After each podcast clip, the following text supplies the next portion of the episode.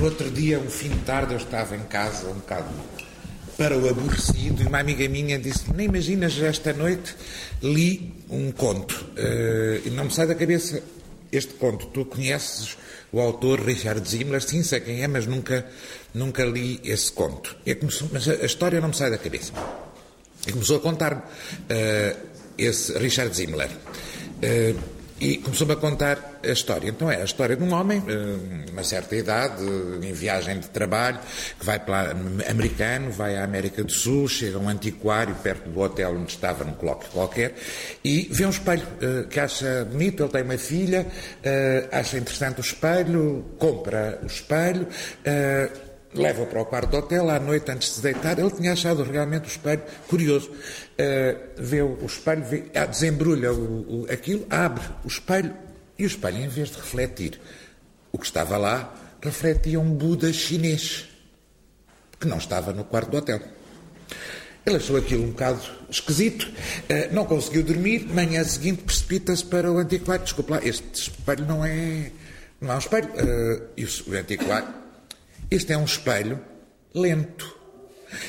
E o conto chama-se O Espelho Lento. É um espelho lento porque eu próprio comprei esta loja de antiguidades há quatro anos. E há quatro anos não havia cá Buda nenhum. Portanto, isto tem mais de quatro anos. Este, este espelho está a registar imagens de há quatro. Que coisa tão engraçada, coisa tão, tão curiosa. O senhor lá volta, que lá acho que tem mais. Eu não sei se estou a contar o conto tal como a minha amiga me contou ou se já estou a. a porque sou rápido, ao contrário do espelho. Chega a Nova Iorque, tem a filha que terá uns 50 anos e que está com uma doença complicada, oferece o espelho à filha e conta-lhe a história. É um espelho muito original, é um espelho lento. Ela olha e diz uma frase: Já não vai dar tempo, porque sente que a morte se aproxima e, portanto, diz: Já, já não vai dar tempo para me ver. Aquilo passa e, a certa altura, o senhor entra no quarto da, da, da filha e ela está também à volta do espelho e está a vê-lo, imaginem, de lado, de viés. E parece que está a sorrir. E é aí que acaba o conto. O pai não chega a saber uh, se ela viu alguma coisa no espelho, se viu a mudança de alguma imagem, se conseguiu ver, mas é de um ângulo uh, preciso que ela vê alguma coisa que o pai não sabe o que é e que terá dado alguma tranquilidade à filha que estava num momento difícil. Ora bem, esta história podia ser uma narrativa de vulgarização ou de uh, apresentação, porque eu durante a história dizia, mas eu já conheço esta história, já conheço a história.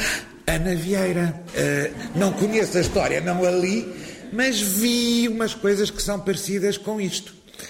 Claro que é uma vulgarização uh, da, da, obra da Ana Vieira, mas há aqui várias palavras desta história que eu gostava de, para as quais gostava de chamar a atenção. Espelho, é óbvio. Aparecem espelhos na obra da Ana Vieira, citados, pintados, o tocador, aparecem espelhos, que embaixo aparecem espelhos, é uma máquina de citar imagens que evidentemente interessou uh, a Ana e interessa ainda na casa desabitada, havia várias coisas também uh, com espelho e com jogo de espelhos e pronto, é óbvio, lento. Aí é que me parece ser o belo adjetivo, demorado, lento, retardador. É que em toda a sua obra, por exemplo, naquela mobília que ficou, a sombra ficou lá, a mobília já lá não está, mas a sombra azul ficou nas cortinas à volta da mobília. Naqueles homens que passaram no corredor, eles já lá não estão, mas ficou o recorte deles naquelas placas. placas. Ao contrário de quem diz que a Ana fala do desaparecimento, eu diria que ela torna visível o que já é invisível. O que nós já não vemos, ela ainda vê. Arqueóloga. Ela vê em duas placas de platex quem lá passou. Vê nas cortinas a mobília que já lá não está. Vê neste espelho em que se vê uma rua ou movimentos ou várias outras coisas, o que nós não conseguimos ver, espelho mais rápido do que nós ou mais lento. Mas a Ana tem um tempo que é desfasado dos outros. É, é contrariamente ao espelho do conto do Zimmler, eu acho que ela não é lenta, às vezes vai à frente, às vezes vai atrás. Não vai nesta imagem do espelho, é no mesmo tempo que nós. Se calhar aqui embaixo, a personagem que sustenta o espelho não está a ver imagens do seu passado, ou de há quatro anos, como no espelho do conto do Zimmler. Se calhar a sombra da, da, da mobília na, nas cortinas é a história de um passado, mas são estas aproximações de tempo passado, tempo futuro, que estão ambos presentes no tempo presente, como diz o Eliot, que estão marcantes na, na obra dela. Depois, a visibilidade. Uh, o senhor não reparou, achou a imagem interessante, não reparou. Imagina o que é a surpresa de um quarto de hotel, uma pessoa ir ver o espelho e está lá um Buda que não está lá. E essa surpresa é o ângulo que a, Ana, que a Ana nos propõe quase sempre. Seja, por exemplo, no tocador, mas é também, se virem bem, a sobreposição. Portanto, é evidente que um espelho que reproduz o Buda, se nós virássemos assim, devia estar a reproduzir outra coisa. Portanto, não é verdade. E uma das únicas práticas de mais tradicionais que a Ana fez foram as cinco ou seis serigrafias que fez no final dos anos 60, princípio dos anos 70. Serigrafia técnica, nessa altura recente em Portugal, mas que é a técnica de sobrepor camadas e camadas de cores que também são imagens, que também são uh, projetos ou memórias ou propostas futuras sobrepostas numa, numa única coisa, como este tal Buda que tinha ficado ali sobreposto à imagem do, do dito espelho. Terceira coisa, e que nesta exposição de hoje é particularmente visível e interessante, sobretudo na sala ali ao lado, é de ângulo de viés ou com lupa. Portanto, com um mecanismo que se parece com o espelho, embora não seja o espelho. Porque a lupa é igualzinha ao espelho que a rapariga tem lá embaixo, só que não é um espelho, como o outro também não é um espelho.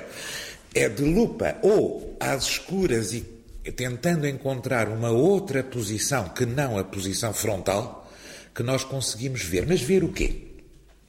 Não ver o visível, porque não é a chave do pátio o que vemos, é o que em nós, aquelas letras que vão sendo sombra, sombra, mais uma vez, lá em cima ou lá em baixo, ou a mexer-se, aquelas letras vão, como diria a Liliana, acordar em nós. Portanto, é todo um processo de tornar visível, através do ângulo mais nítido, aquilo que a Ana nos propõe.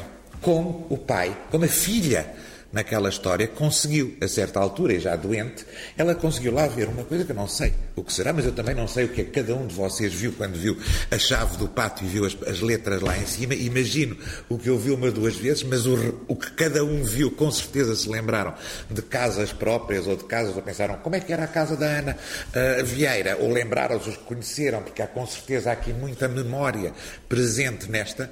Só que agora a Ana já quase não trabalha com a imagem. E esta exposição é tão curiosa, contrariamente, por exemplo, às serigrafias dos anos 70, onde havia uma sobreposição de imagens, agora é a sobreposição da não imagem. Não conseguimos quase ver as imagens, mesmo pelo ângulo ali uh, espreitando, quase não as conseguimos ver. O que vemos ecoa alguma coisa aqui, uma torneira. Na casa desabitada, era uma extraordinária uh, experiência de encenação. O que é que víamos? E era a, tal, a mesma história das sombras. Passava-se por um quarto, espreitava-se por uma porta entreaberta, não se espreitava sequer. Havia uma rapariga no tocador. Era ela, não. Era a sua reprodução em vídeo, reproduzida talvez num espelho. Pela cozinha sentíamos que havia um cozinheiro a cortar, a cortar alimentos. Porquê? Porque ainda lá estão para a Ana todas aquelas pessoas que, que por ali passaram, a proposta é que ainda estejam permanentemente, eu diria, sem morte. Ao contrário da, do conto do Richard Zimmler, que fala da morte e da aproximação da morte, para a Ana há uma permanente, pelo menos naquilo que eu vou conhecendo da Ana, há uma permanente presença de todo o passado. O passado não é passado e por isso não há saudade, nostalgia, evocação de não sei o quê, mesmo quando poderia haver. Não é Proust, num certo sentido, não é à la recherche du temps perdu. O temps não está perdu. O temps está realmente aqui conosco e agora rarefeito, eh, elegantemente evocado, para nós podermos ainda olhar, não de frente, mas do, do lado mais agudo, a realidade. Era só isto que eu queria dizer e, sobretudo, agradecer imenso à Ana convidar-me tantas vezes para ver assim umas coisas de esgalha e encontrar uma realidade que me surpreende.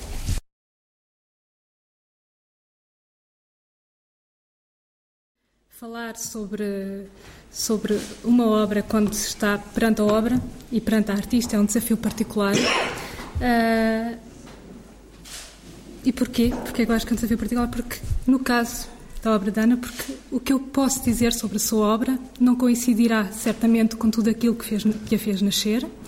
Da mesma forma, o que eu poderei dizer aqui não coincidirá tam, também forçosamente com o que vocês, espectadores e visitantes desta exposição, poderão experimentar.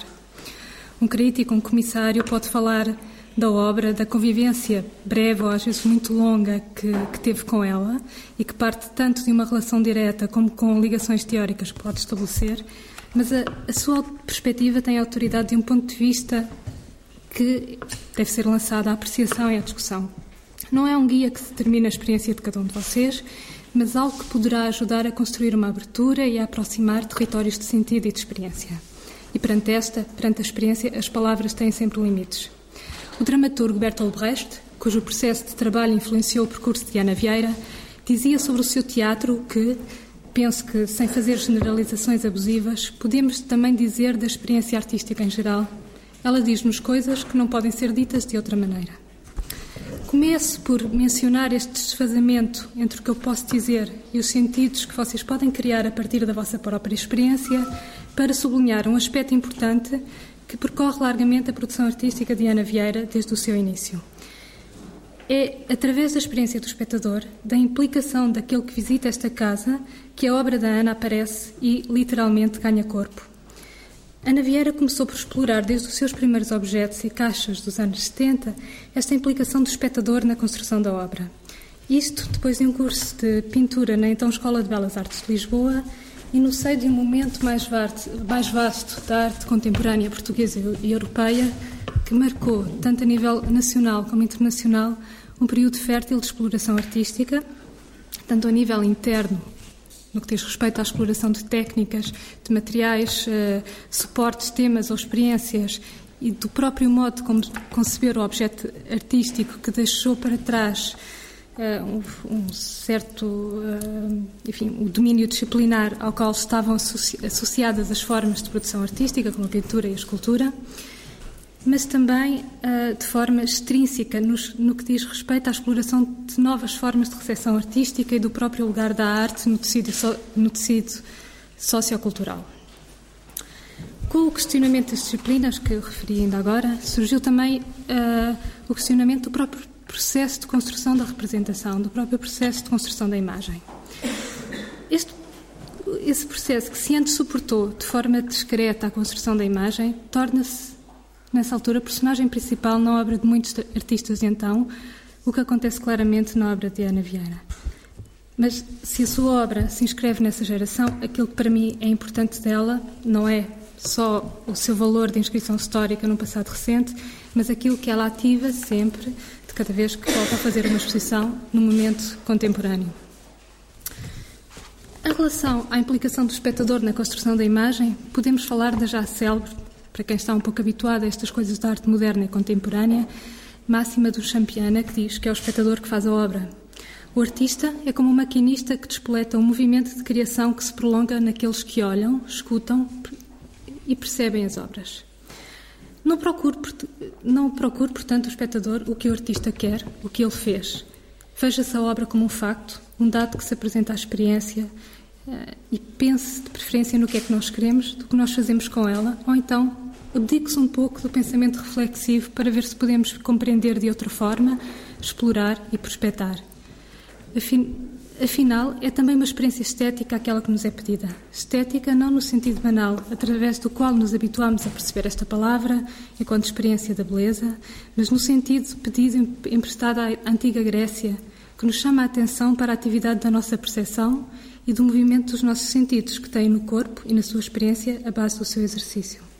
Uma espécie de lugar onde se pode formar o pensamento, ainda sem símbolos bem definidos, ainda sem uma linguagem exata ou uma representação determinada e que se exerce no plano do sensível. Um dos centros possíveis de abordagem da obra de Ana Vieira é então a tomada de consciência pelo espectador da sua própria experiência de ver e de olhar. Ela, nunca, ela não deixou nunca sossegado o visitante da galeria, do museu, das casas onde interveio. Para percebermos melhor como tal acontece, permitam-me contar uma pequena historieta que aconteceu durante a preparação de uma das suas últimas exposições. Um dia, horas antes da inauguração da instalação Casa Desabitada, montada num apartamento em Lisboa e no Porto, uh, no, no ano de 2004, depois de toda a montagem feita, no momento de fazer as limpezas que deixariam finalmente tudo pronto para a chegada dos primeiros visitantes, a senhora encarregue de as fazer entrou e, em estado de suspensão, exclamou, meio assustada, meio com um olhar reprovador: Ah, mas isto ainda está assim tão atrasado. Mas então onde estão as obras? O apartamento onde acontecia a exposição parecia vazio. Disse-lhe para ela voltar a olhar e ela começou a ver onde estavam as obras. Estas ouviam-se através de portas fechadas, ou vislumbravam-se de esgalha através de espelhos e frinchas de portas de salas, nas quais nos era vedada a entrada. Esse olhar de exclamação, voltei a vê-lo mais tarde, no público que entrava no apartamento.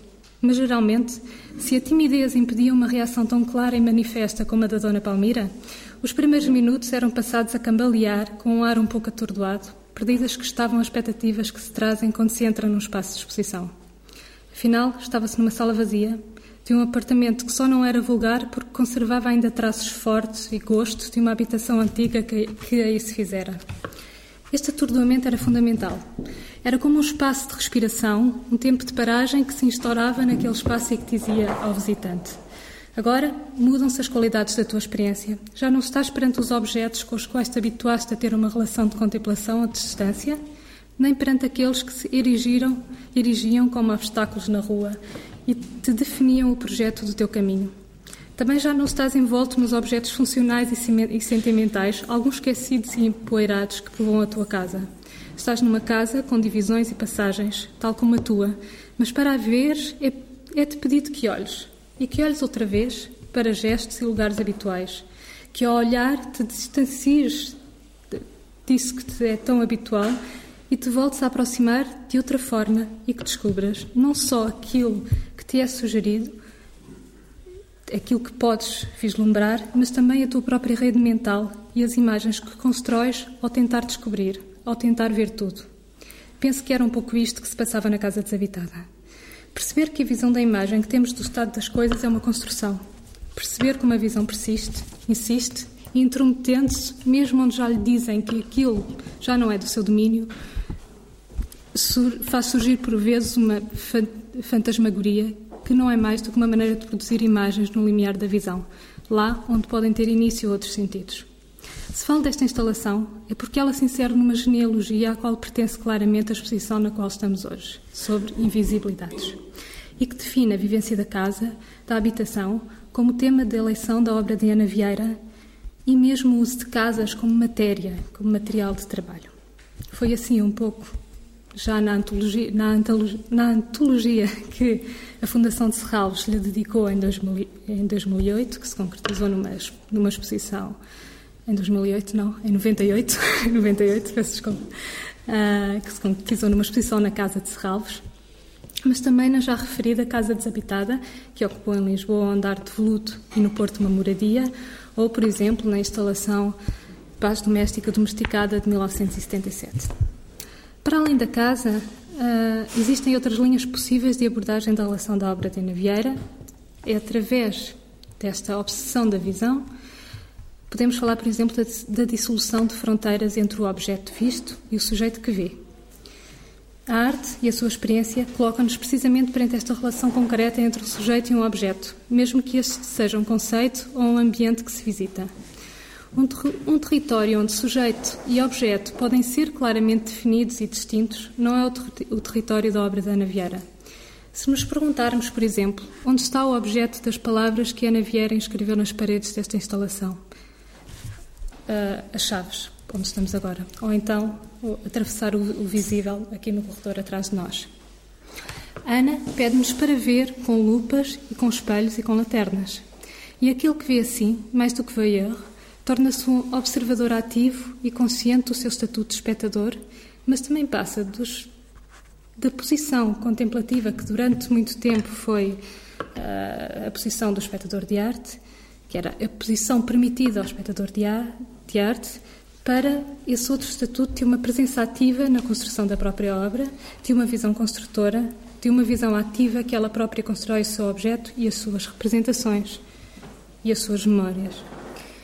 Ana Vieira fala-me, por vezes, da pedagogia que existe na sua obra. Se é de pedagogia mesmo que se trata, não é aquela que formata, que determina e dita pensamentos e percepções antes deles mesmo terem sido compreendidos, questionados e passados pelo crivo da experiência individual, mas da pedagogia que permite aquele que lhe é sujeito de experimentar-se a construir-se aquilo que tem a aprender. De certo modo, aprender a aprender.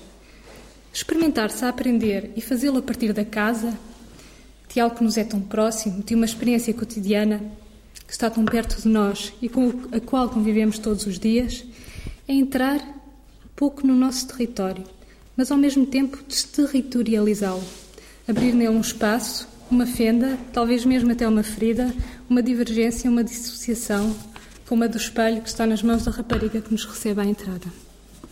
Pelo, pelo, pela qual não só nos é possível pensar, como também, porque a arte não é só feita de pensamento, mas criadora de afetos e de ligações, experimentar. Experimentar não no sentido de testar, ensaiar, executar, mas no sentido de, com tudo isto em mente, observar cada momento da ação e observá-la em nós. Sermos nós o primeiro território que se abre, antes de serem as paredes que se abrem ilusoriamente em direção a um exterior imaginário, através de um ato mágico qualquer, ou de um trompe-l'œil, ou através de uma qualquer técnica representativa. A arte aqui já não é uma janela para o mundo e nós simples observadores e contempladores, como se o mundo estivesse lá e nós aqui.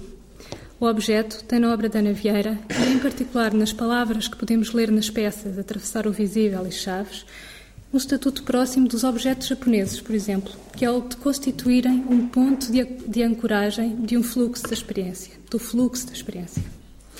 Através dessa dimensão, os objetos de Ana Vieira a sua obra sai do contexto da arte ocidental para poder entrar em diálogo com outros modos de conceber a existência humana e a ação que podemos ter no mundo, que, embora uh, longínqua geograficamente, como é o caso desta analogia, desta associação que fiz com, com, com a cultura japonesa, podem servir para abrir as possibilidades da nossa experiência particular aqui no sítio onde estamos.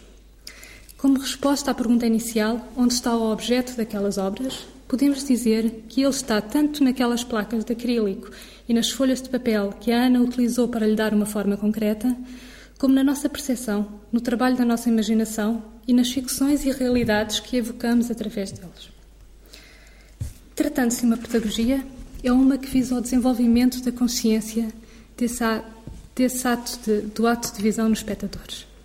Falámos de Brecht no início desta comunicação para quem o seu teatro tinha também uma função pedagógica que servia para ativar a consciência da possibilidade de transformação da vida cotidiana dos que a ele assistiam, através de processos que não temos agora aqui espaço para, para explicitar, mas que sublinhavam a pertença da experiência da arte ao mesmo plano da experiência da vida cotidiana. Podemos depois falar desta passagem entre a experiência artística, subjetiva, e a experiência para, para a, em direção à experiência da vida cotidiana, que mesmo nas suas coisas mais comezinhas e mesmo aquela que se passa dentro da casa de cada um de nós, trata sempre de coisas que têm a ver com a vida em comum.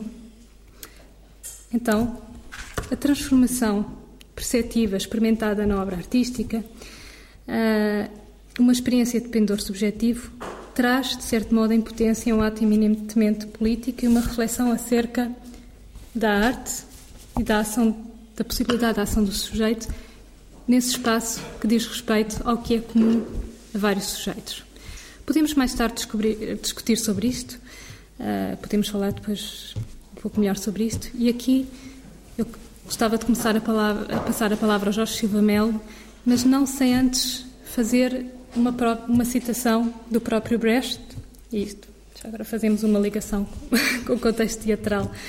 Um, uma citação que talvez nos ajude a compreender um pouco melhor os mecanismos através dos quais se podem dar essa transformação. Uh, dramaturgo da história do teatro ocidental, uh, a ópera e o teatro de máscara chinês constituiu-se como uma das referências da sua obra. Também os objetos japoneses dos quais já falamos eram os poucos com os quais ele se permitia conviver de forma cotidiana. A certa altura, Brecht escreveu um poema sobre Lao Tse, conhecido como o fundador do taoísmo, que podia ser um preâmbulo para a sua própria história pessoal, que a meio do século passado o fez sair da Alemanha em direção ao exílio. Chamado, a propósito da, da lenda de, do nascimento do livro de Tao Te King sobre o caminho de Lao Tse em direção à imigração, fala de Lao Tse, que depois de uma vida a ensinar, já cansado, com uma idade avançada e, acima de tudo, desgostoso com o rumo que o seu país levava, decide emigrar e recolher-se nas montanhas. Um guarda de fronteiras impediu que o conhecimento que transportava partisse com ele e desaparecesse, não o deixando passar a fronteira antes de poder deixar testemunho escrito sobre o que sabia. Falando do momento em que Lao Tse encontra este guarda, o poema diz assim: Mas ao quarto dia, na Pedra dos Rochedos, surge um aduaneiro que lhe, baba, que lhe barra o caminho. Objetos preciosos taxados? Nenhum, foi a resposta. Ao rapazolas que levava o boi de dizer então: Ele ensinou, e isso foi então também declarado. Mas o homem, o aduaneiro, num arremesso de satisfação, pergunta ainda: E o que é que ele retirou disso? O rapaz respondeu: Que a onda doce em movimento vence a potente pedra com o tempo. Tu percebes? É a dureza, é, é a dureza que acaba por perder. Eu passava agora ao Jorge Silva Mel e vamos ver uma ponte possível entre a obra da Ana. Uma expressão da arte moderna, cada um constrói qualquer coisa da exposição e vai evocar memórias e vai evocar sentimentos, emoções, todos diferentes, provavelmente a sala está cheia. Uh, e eu senti, uh, no fundo, quero dizer o que senti na, nesta, nesta exposição, porque tive a, a, oportunidade durante 15 anos de conviver com uma pessoa que se Uh, e esse território novo da pessoa que chegou, que foi para ela certamente um território novo, foi também um território novo para todos aqueles que, que com ela conviviam. E, uh, e tudo aquilo que estava ali à volta passou a ter um significado e um conceito diferente. Os próprios objetos, uh, por exemplo, a chave do portão não era a chave do portão, era a chave do portão está debaixo do vaso. Eu andei ali com a lanterna, como nós chamamos aqui lanterna. Na Madeira não se chama lanterna, chama-se uma coisa extraordinária. Penso que não foi assim que compraram na loja dos chineses, mas na Madeira chama-se olho de boi. Há aqui umas ligações açorianas nos Açores, é chamado foco. Eh, e, portanto, senti-me alguns entre, entre o microscópio e o macroscópio, mesmo na imagem do espelho. Portanto, eh, são imagens micro, mas vistas a uma distância macro que não dá tempo a, a fixar e a descobrir, é preciso redescobrir. E nestas, nestas evocações que fui fazer, eh, de facto, os espaços de luz precisaram de uma nova luz, os espaços visíveis precisaram de uma lupa para serem vistos de outra maneira. E o que senti, no fundo, nesta, nesta exposição é que não sei se há alguma reminiscência no passado da Ana Vieira que, em, que, em que a cegueira tenha estado presente em alguém. Ela dirá.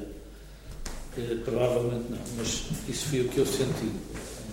Eh, não a cegueira de quem fica nessa situação, mas a descoberta da visão daqueles que e as, e as tais sombras estão lá. Uh, o tal espelho é capaz de lá estar. Nem lento nem rápido. Talvez um espelho que de vez em quando tem uma imagem depois desaparece. Portanto, foi isto que eu senti aqui hoje. A palavra que vem de, de um verbo latino que era explicitar. E, e toda a obra da Ana Vieira é um desmentido disto. Ou seja, como qualquer obra de arte, não se explica a si mesma, não explicita, mas deixa-nos um limbo nesse, nesse, nesse in-between, nesse momento que nós não sabemos se é antes, se é depois de, mas uh, nos faz sentir sempre ao lado e isso é uma forma muito interessante de tirar o tapete debaixo dos pés do observador. Uh, e, uh, e tudo isso se passa num espaço muito inquietante, que é o espaço da casa. O espaço da casa é, é muito engraçado porque estamos também dentro de uma casa. aliás, a maior parte das exposições que eu vejo da Ana são em casas também, mais, do que, mais do que em galerias. Já está aqui um galerista que trabalha com a Ana, Ana faz uma artista de casas de galerias. Eh, e não só fizemos uma exposição na Casa de Serralvos, e também depois a Casa Deshabitada, é um outro exemplo, e aqui estamos numa outra casa. E nas casas há portas e há janelas. E, e, e as portas e janelas são precisamente outras arquiteturas do olhar que estão para além daquilo que será a arquitetura de uma casa. E quando a, quando a interroga a casa, a casa ganha o sentido sempre uh, desse abrigo do olhar, desse, uh, desse espaço que se esconde e que se revela, ou, consoante uma janela ou uma porta nele se situam.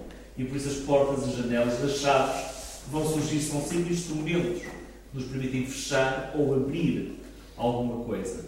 Uh, e esse é um, é um, lado que nos faz sentir que todos nós já tivemos vontade uh, de entrar em casas para as quais não fomos convidados, todos nós já uh, tivemos desejo de, de, de, conhecer uma casa por um som que nos vem de uma janela, por uma sombra que se movimenta nela. todos nós, e Hitchcock soube descobrir esse sentido comum que há do estar à espreita. Na janela indiscreta, todos nós uh, tivemos janelas indiscretas, tivemos janelas indiscretas no nosso cotidiano, e isso a Ana sabe, uh, uh, sabe levar para essa arquitetura da casa o ver e o não ver, são duas decisões essenciais quando estamos perante uma obra de arte. Porque quando estamos perante uma obra de arte, somos nós quem decide ver ou não ver. Aliás, muitas vezes a maior parte das pessoas decide não ver porque a lhe expliquem. E, e, e, é uma das melhores formas de não ver é estar à espera de explicação. É um problema que eu sinto com os públicos que tenho no museu, por exemplo, eh, que mais do que ver vão procurar explicações. Eh, e, eh, e aí é curioso que voltamos a essa etimologia do espreitar.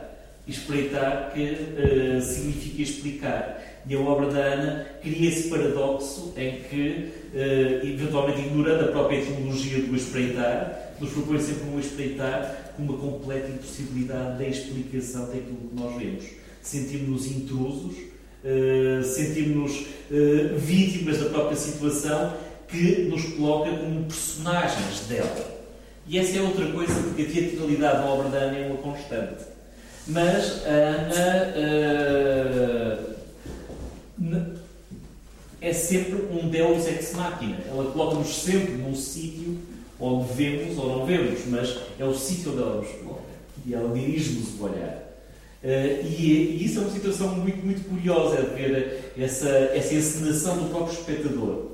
Do, uh, uh, não é tanto no seu percurso, mas no local onde ele vai estar e onde ele depois pode tomar as suas decisões. Mas onde, de algum modo, ele está instalado ali e encenado ali, e nessa medida a teatralidade da Ana é uma teatralidade muito performativa, porque ela, na verdade, situa-nos sempre eh, eh, numa, num espaço premeditado em função precisamente desses labirintos do olhar que nos propõe.